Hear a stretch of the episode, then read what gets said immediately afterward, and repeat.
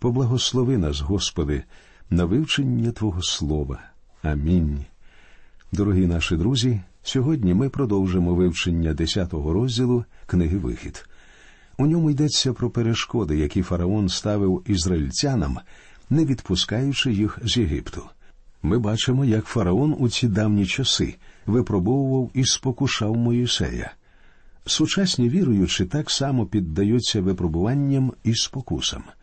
Діти виховуються і отримують освіту в системі, що за своєю природою протилежна основним положенням християнства. Дітей учать процвітати у цьому світі, заробляти якнайбільше грошей і, взагалі, якнайглибше перейматися турботами цього світу.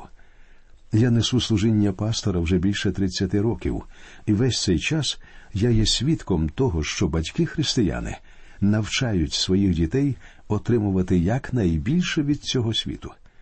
Вони хочуть, щоб їхні діти отримали найкращу освіту, щоб вони були успішними в житті і розбагатіли. Один за одним їхні діти відходять від віри і від Господа.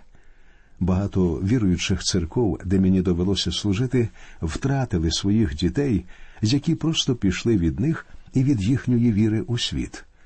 Бажання дати своїм дітям найкраще це найбільш оманлива і страшна спокуса, що може загрожувати батькам християнам. Чого ви хочете від своїх дітей, якщо посилаєте їх у ці найкращі університети? Вони приїжджають на канікули, і ви з жахом виявляєте, як ретельно їм промили мізки. А потім ви дивуєтеся, як він міг зробити таке, адже він виховувався у християнській сім'ї. Справа в тому, що дитина насправді не була вихована в християнській сім'ї. Батьки можуть бути християнами, але в них не завжди вистачає сил і здібностей виховати своє чадо на істинних християнських заповідях і цінностях. Вони так хочуть, щоб їхні діти були успішними в цьому світі, що просто втрачають своїх дітей.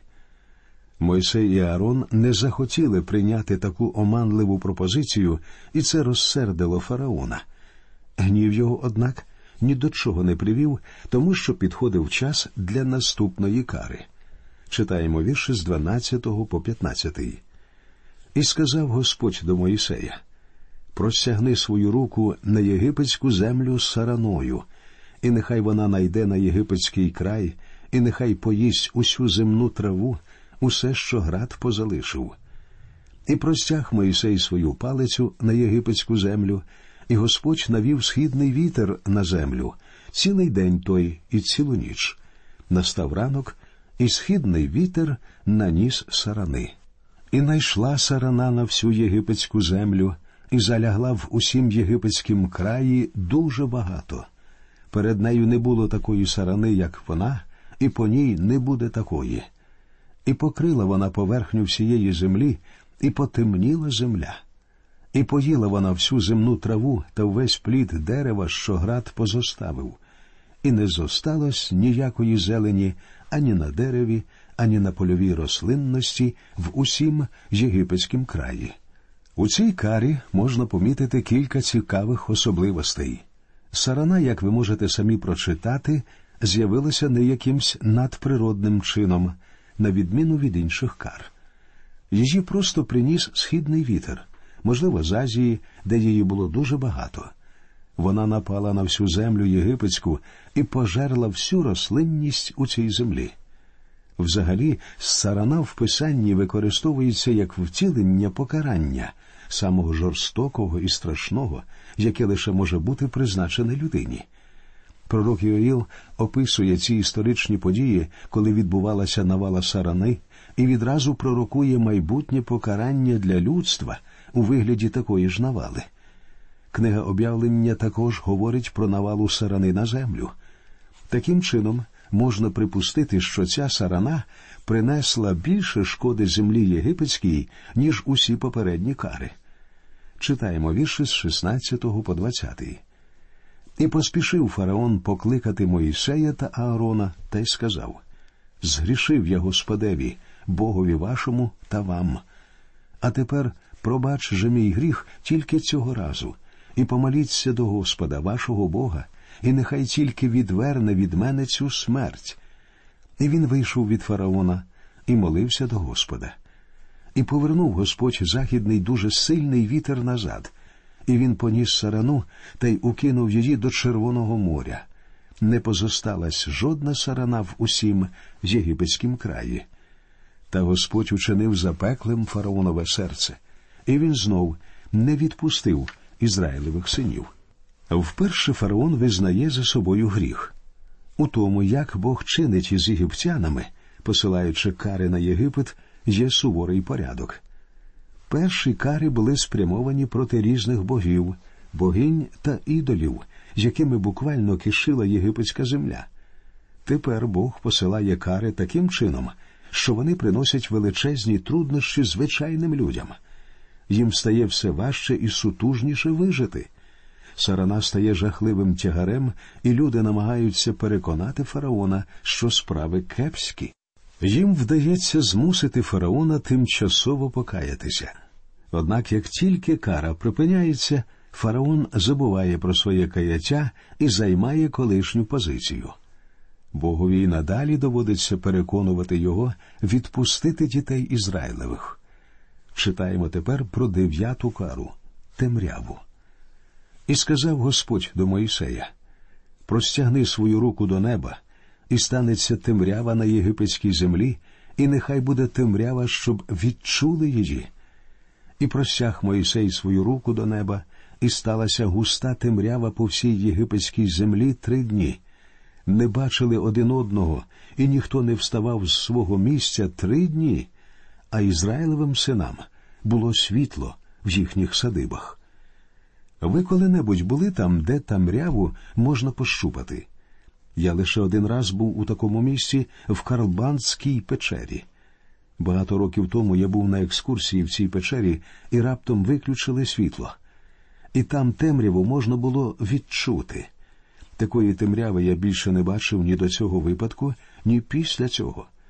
Я впевнений, саме така темрява запанувала над Єгиптом. Ця кара була спрямована проти Бога Сонця Ра, головного Бога Єгипту, оскільки зображення сонця можна зустріти у всіх елементах єгипетської культури. Темрява настає в Єгипті серед білого дня і підкреслює повне безсилля Бога Ра. Темрява була Божим чудом, і фараон робить четверту поступку. Вона буде останньою.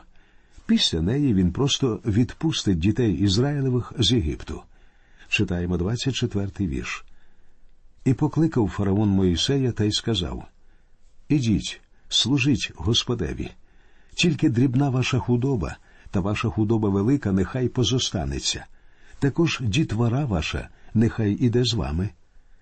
На перший погляд, цей компроміс був взагалі-то прийнятний для Моїсея і ізраїльтян.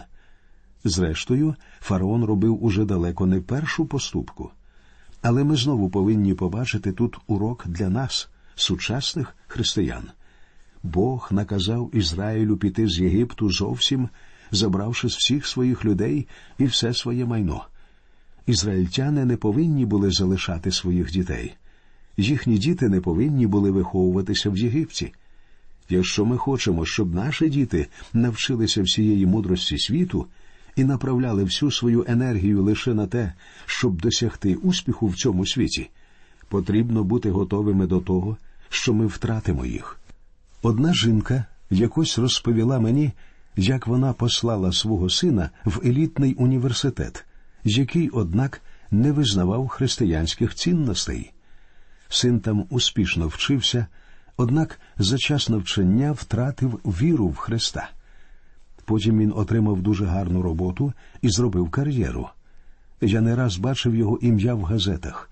Можна було б подумати, що його життя вдалося.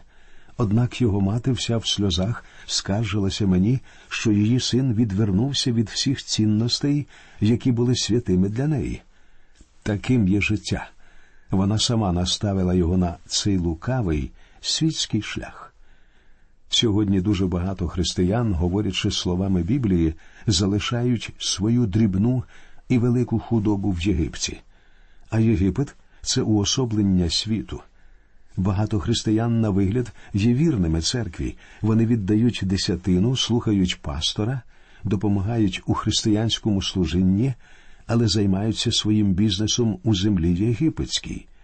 І вони цінують свою дрібну й велику худобу у Єгипті більше за все. І якщо перед ними постає необхідність вибору служити Богові чи йти до Єгипту за своєю дрібною і великою худобою, то їхнє рішення можна вгадати. Багато християн скаржаться я служу Богові в неділях, а в будні мені доводиться поринати в холодний і бездушний світ бізнесу.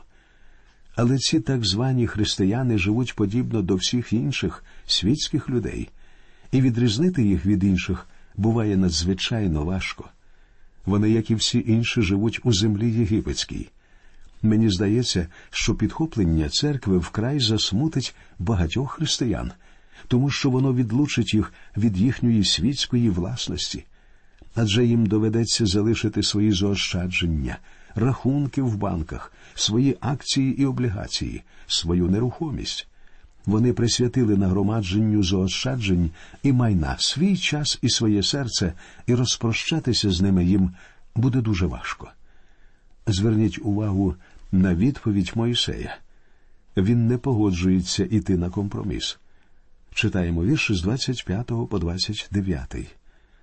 Та Мойсей відказав Дай в наші руки також жертви та цілопалення, і ми спорядимо жертву Господеві, Богові нашому. І також худоба наша піде з нами, не позостанеться ані копита, бо з нього ми візьмемо на служення Господеві, Богові нашому, бо ми не знаємо, поки прибудемо туди, чим будемо служити Господеві. І вчинив запеклим Господь фараонове серце, і він не хотів відпустити їх. І сказав йому фараон: Іди від мене, стережися, щоб ти не бачив більше лиця мого, бо того дня коли побачиш лице моє, ти помреш. А Мойсей відказав Так сказав ти, я більше уже не побачу лиця Твого. Тепер, друзі, ми починаємо вивчення одинадцятого розділу книги Вихід. Це дуже важливий розділ. З нього ми дізнаємося, як Бог говорить народу Ізраїля просити, щоб єгиптяни оплатили довгі роки тяжкої праці євреїв у Єгипті як Бог загрожує смертю єгипетських первістків, якщо народу Ізраїля не дозволять піти з Єгипту. Смерть єгипетських первістків це останнє покарання для Єгипту перед тим, як Ізраїль буде нарешті звільнений з рабства. Фараонові пора б уже зрозуміти, що сперечатися з Богом безглуздо. Бог довготерпеливий, він багато чого прощав, Однак прийшов час показати, що фараон неминуче повинен відпустити Ізраїль. Весь Єгипет приймає сторону фараона у цьому конфлікті, і Бог повинен нанести Єгиптові останній і вирішальний удар, щоб єгиптяни визнали нарешті владу Бога. Давайте подивимося, як ізраїльтяни просять коштовності в єгиптян. Читаємо вірші з першого по третій, з одинадцятого розділу. І сказав Господь до Моїсея ще одну поразу наведу я на фараона і на Єгипет. Потому він відпустить вас ізвідси. А коли він буде відпускати вас, то зовсім вас вижене звідси. Скажи ж у вуха народу, і нехай позичить кожен від свого ближнього, і кожна від своєї ближньої посуд срібний та посуд золотий. І дав Господь милість тому народові в очах Єгипту. Також і цей муж Моїсей був дуже великий в єгипетському краї, в очах фараонових рабів та в очах того народу. Слово позичити в даному контексті означає просто отримати заборгованість по зарплаті. Ізраїльтяни працювали довгі роки, не отримуючи ані копійки за свою рабську працю. Зараз вони просять оплатити її. Вони просто підуть до своїх сусідів і попросять свою зарплату. Бог дав милість ізраїльтянам в очах єгиптян, і виявилося, що ті з радістю готові були віддати ізраїльтянам зароблене. Тепер давайте прочитаємо, як над єгипетськими первістками нависла загроза смерті. Ось вірші з 4 по 10. І промовив Мойсей, так сказав Господь, Коло півночі я вийду посеред Єгипту, і помре кожен перворідний єгипетської землі від перворідного фараона, що сидить на своїм престолі, до перворідного невільниці, що за жорнами, і все перворідне з худоби. І здійметься великий зойк по всій єгипетській землі, що такого, як він, не бувало, і такого, як він, більше не буде. А в усіх синів Ізраїлевих від людини і аж до худоби навіть пес не висуне язика свого, щоб ви знали, що відділює Господь між Єгиптом і між Ізраїлем. І зійдуть усі оці раби твої до мене і поклоняться мені, кажучи Вийди ти та весь народ, що слухає тебе. По цьому я вийду. І він вийшов від фараона, розпалений гнівом. І сказав Господь до Моїсея не послухав вас фараон, щоб могли помножитися чуда мої в єгипетськім краї. А Мойсей та Аарон учинили всі оці чуда перед лицем фараоновим. Та зробив запеклим Господь фараонове серце, і він не відпустив Ізраїлевих синів із своєї землі. Первістки людини і все перворідне від худоби в Єгипті належало єгипетським богам. Таким чином, Господь Бог просто вирішує взяти собі те, що вважалось власністю цих богів. Він покаже, що існує різниця між дітьми Ізраїлю та єгиптянами. І ця різниця не в ангелі смерті, що пройде над землею єгипетською і над землею Гошен. Ця різниця не в тому, що одні є юдеями, а інші язичниками. Різниця полягала в крові агнця, якою люди повинні були помазати одвірки своїх будинків, і в надії, яку люди повинні покладати насамперед на великого істинного Бога. Тепер, друзі, ми з вами переходимо до вивчення 12-го розділу книги Вихід. У ньому розповідається про те, як в ізраїльтян, крім календарного року, почався і релігійний рік, про те, як було встановлено свято Пасхи, і про те, як всі єгипетські первістки були уражені смертю, а діти Ізраїлеві вийшли з Єгипту.